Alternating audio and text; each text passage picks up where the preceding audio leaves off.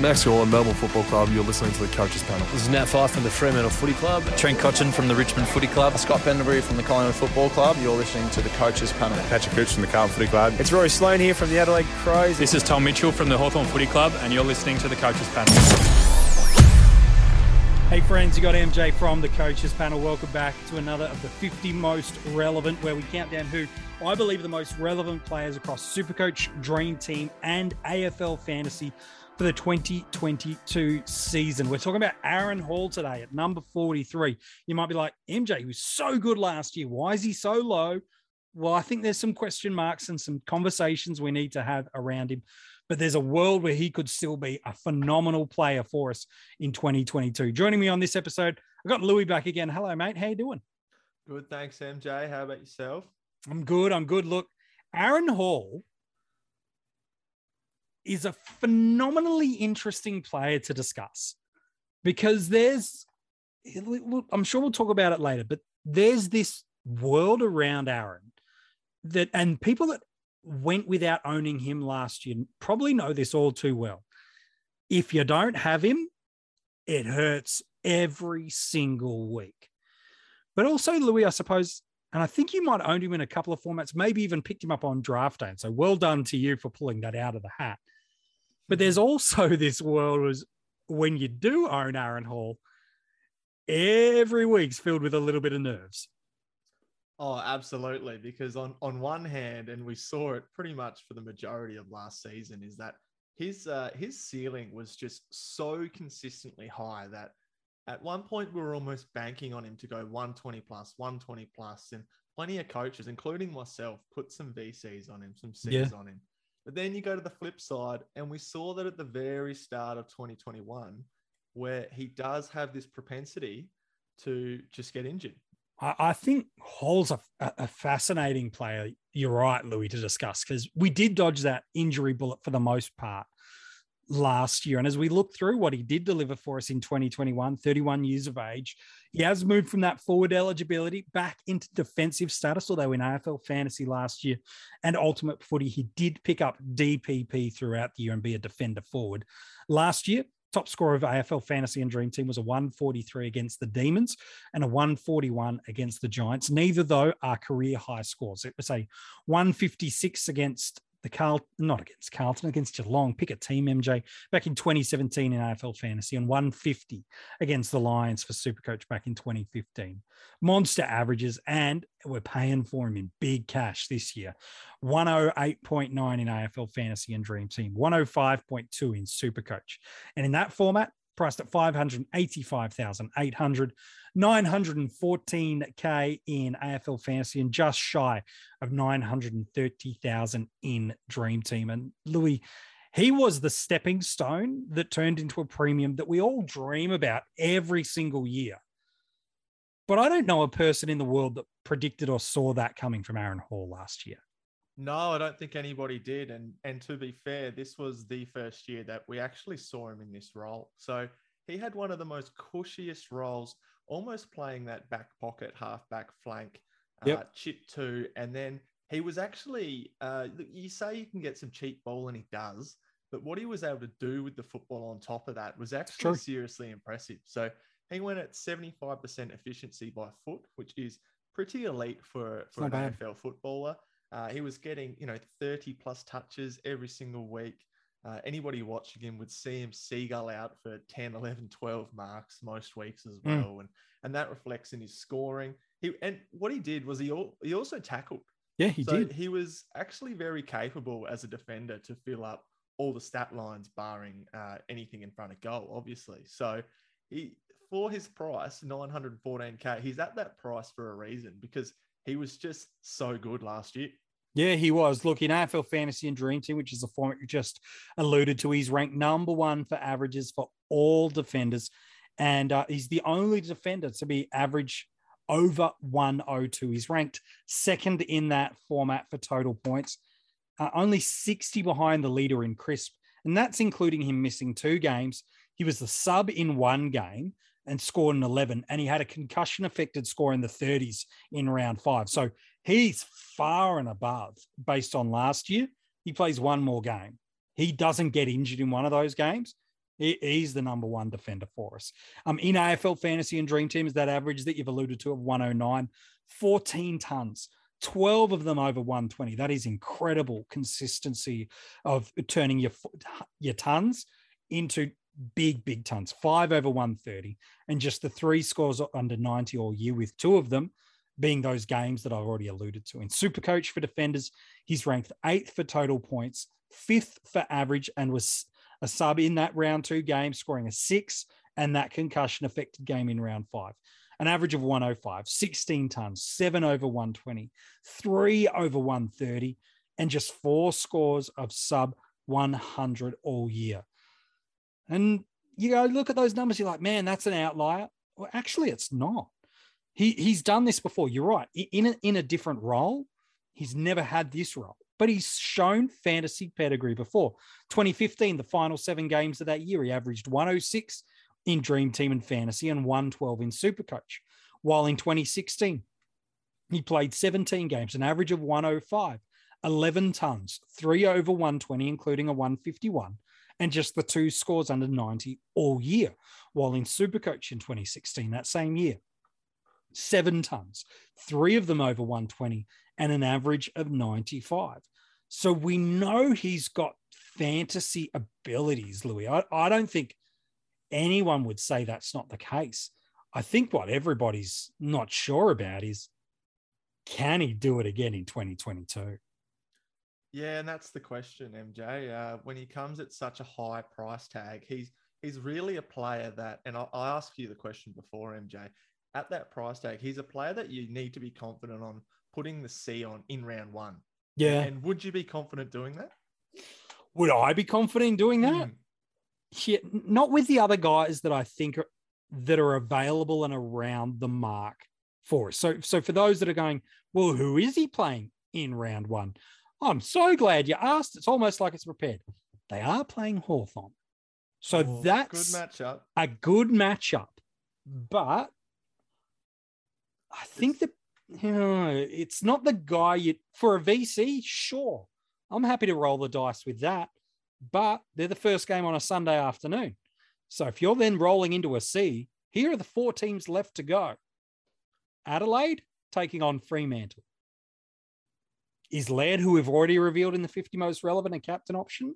I'm not so sure about that. Fremantle, does Andy Brayshaw make the 50 most relevant? Is he a captain option? Uh, I don't know. West Coast, is there any midfielder there you feel confident putting the C on? I don't know. What about out of Gold Coast?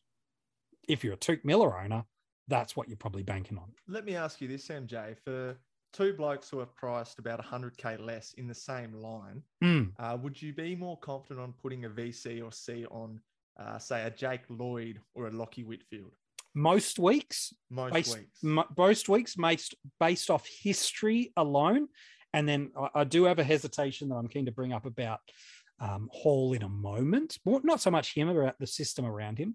Yes, I, I would feel more confident with those two. And, and, that's all we can do is base things off of history. So this is a guy who's played uh, 27 games between 2018 and 2020. So you have to worry about the injury history, which sure. is what we've said before.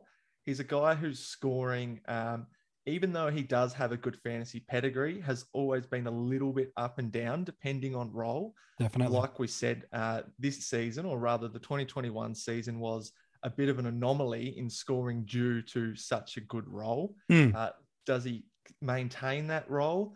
Uh, you know, based on history, which we're talking about now, I look back at 2020 and we've got Luke McDonald, who for a period of time there had a very, very similar role. And yeah. he was playing it to a T as well. He was banging up 110s, 120s most weeks. Yep. He was also a player that we didn't see between rounds one and 14. It's true. Uh, another player in that defensive group was Aidan Corr. Yeah, just we, two games. We didn't see him, uh, yeah, from round two onwards.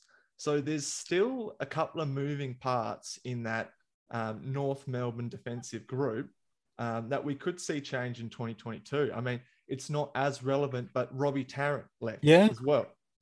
Uh, Jack Ziebell, he is in great form down there. Does he does he pick up a role there? Josh Goater, who they just drafted, uh, he was playing very well in the NAB league as a defensive Yeah, sort of was. wingman.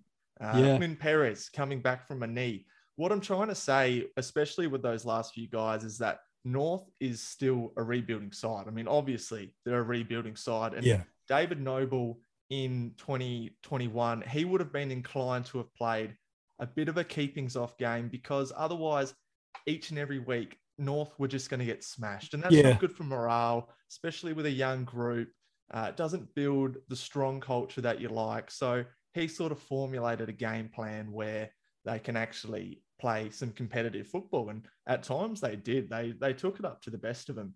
Um, some weeks, I think uh, they they got pretty close to Melbourne as well from memory. Yeah, they jagged a couple of late one. wins too. You, you're right. I think you've nailed it perfectly on the head, mate, in terms of there's some big changes that are coming in and out of that North Melbourne structure. And importantly, what does this North Melbourne game style look like for this rebuilding side? Because Hall got so much football in part because the ball spent so much time there.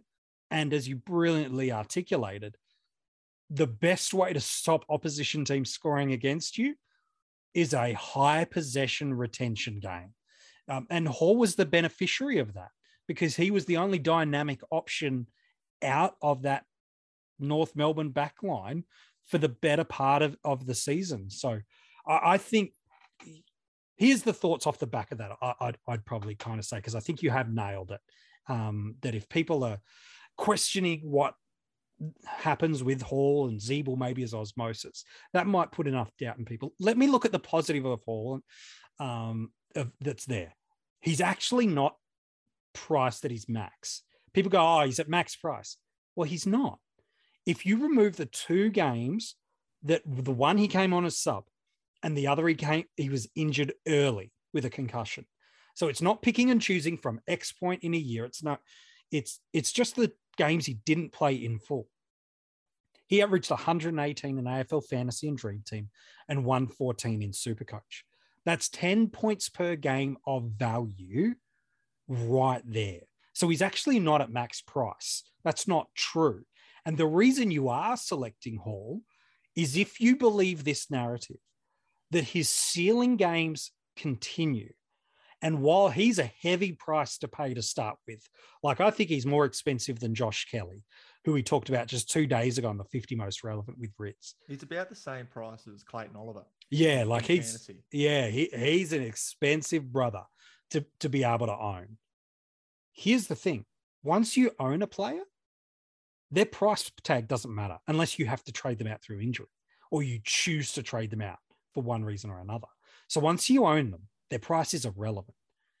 And with Hall, if you are worried about those injuries, but you still think the ceiling's there, and that's the key premise, if you still think the ceiling's there, bank the games, bank the points, bank the score, because if he does keep that ceiling, then his price tag is only going to continue to hold or surge.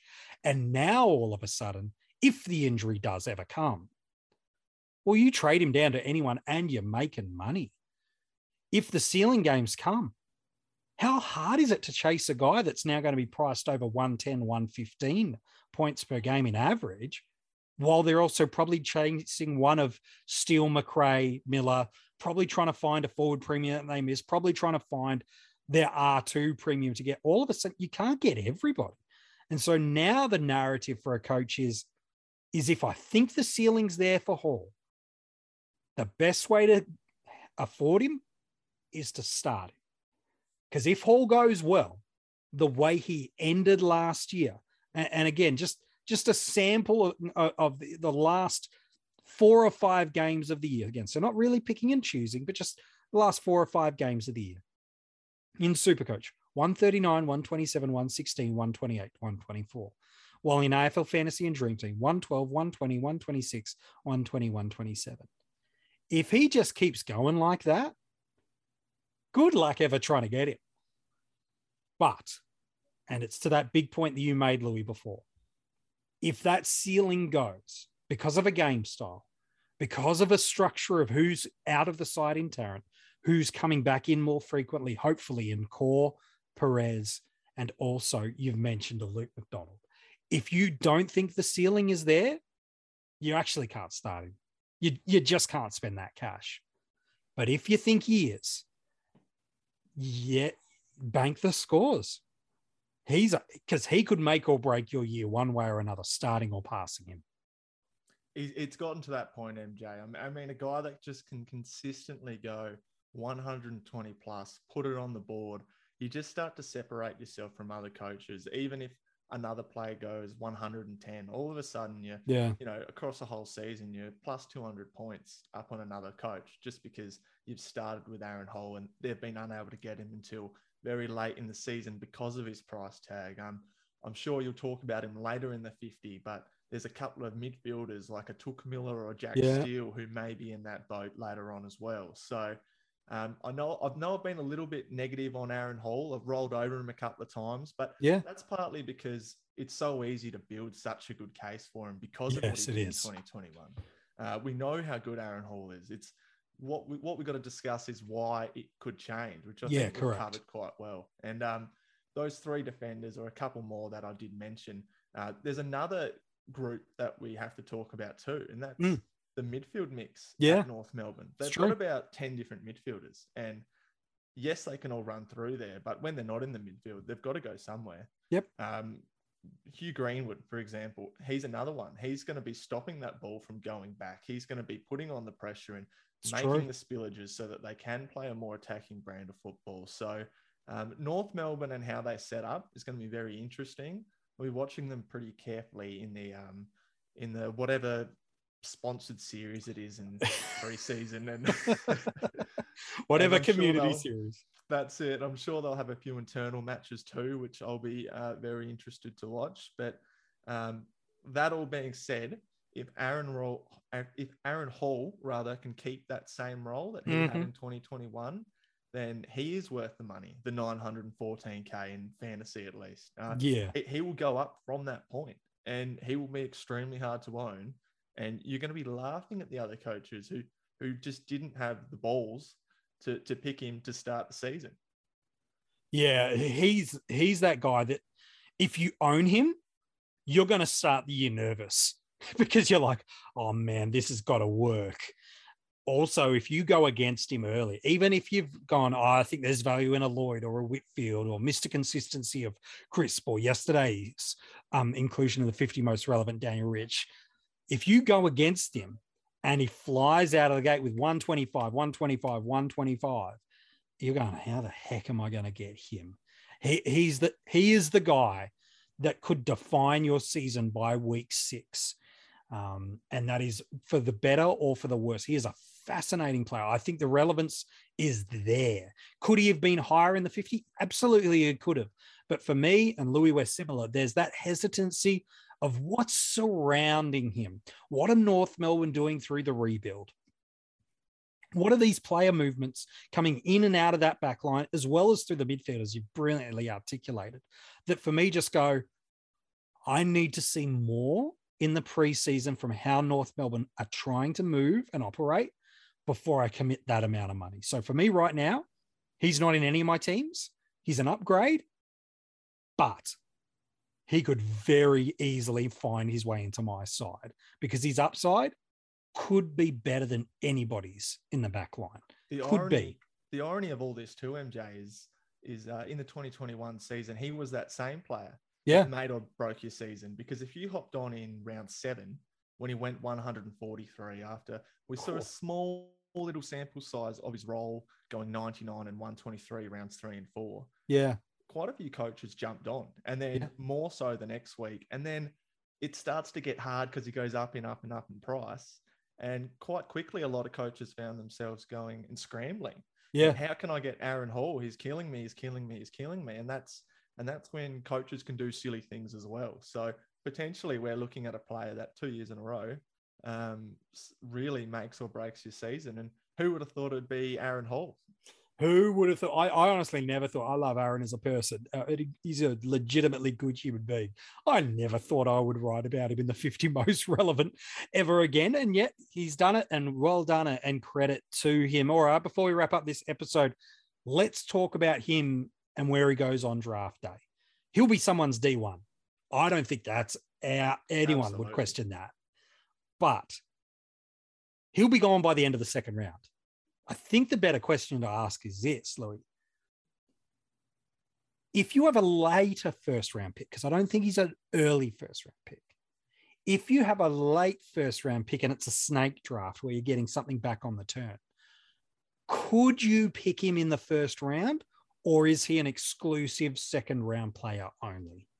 No, I, I think you could, MJ. So if you're going 18, 19, uh, doesn't matter which pick you pick him at, obviously. He's someone who, uh, with the defensive group, I mean, what we go Hall, Whitfield, Lloyd, um, and then the, and Crisp, and then there's probably a little bit of a gap.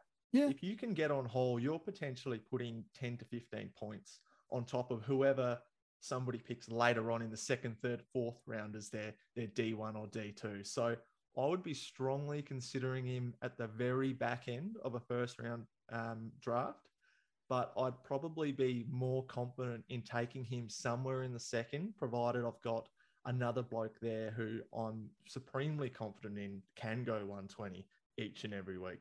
Yeah, I and think doesn't have as many question marks. It's true, like that, and that's going to be that thing. Is how do people rank those big end forwards this year? The the Tarantos and the Dunklin, uh, Dunkley types, and the and the Duncan types that that have come through. How do people rank Hall? What are they?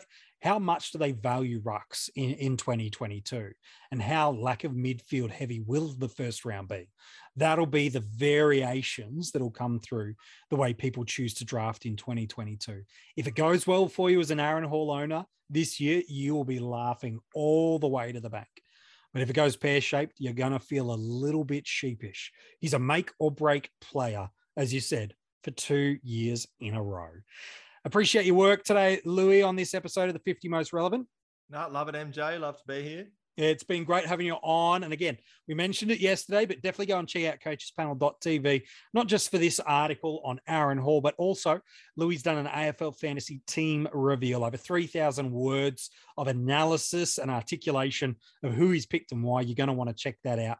Not so much for, oh, I'm going to copy Louis or, oh, that's the player I'm going to choose. But it helps you explain the mindset of a bloke that's done pretty well in AF over the past couple of years to be able to see who he's picked, why he's picked them, and hopefully you'll be able to pick up some gems along the way. While you're there, you can also join our Patreon supporter group where you get uh, heaps of exclusive access to content, uh, hidden groups, podcasts that don't get live anywhere else, and these podcasts go live 24 hours early. So you do stay ahead of the pack. And if you are loving these podcasts, whether it be via Spotify or Apple Podcasts, make sure you're subscribed and followed. Leave a five star rating and review. It helps others find out what you already know to be true about the coaches panel. All right, let, us head into number 42 of the 50 most relevant. And he's a player that, I'll be honest, I forced him in to the 50 most relevant just in the past couple of days. Just before we started the 50 countdown, I found a way to squeeze him in. There's one format, especially, I think he's the most relevant. He's relevant in all, but there's one that if he can live up to his potential, if he can live up to not just, you know, potential that we hope, but potential that is proven, then we need to seriously reconsider how we play that particular line of our starting squads. Because if he does deliver on his proven potential, we have a game changing option on our hands. Who is he? Our Patreons already know, but you'll find out tomorrow.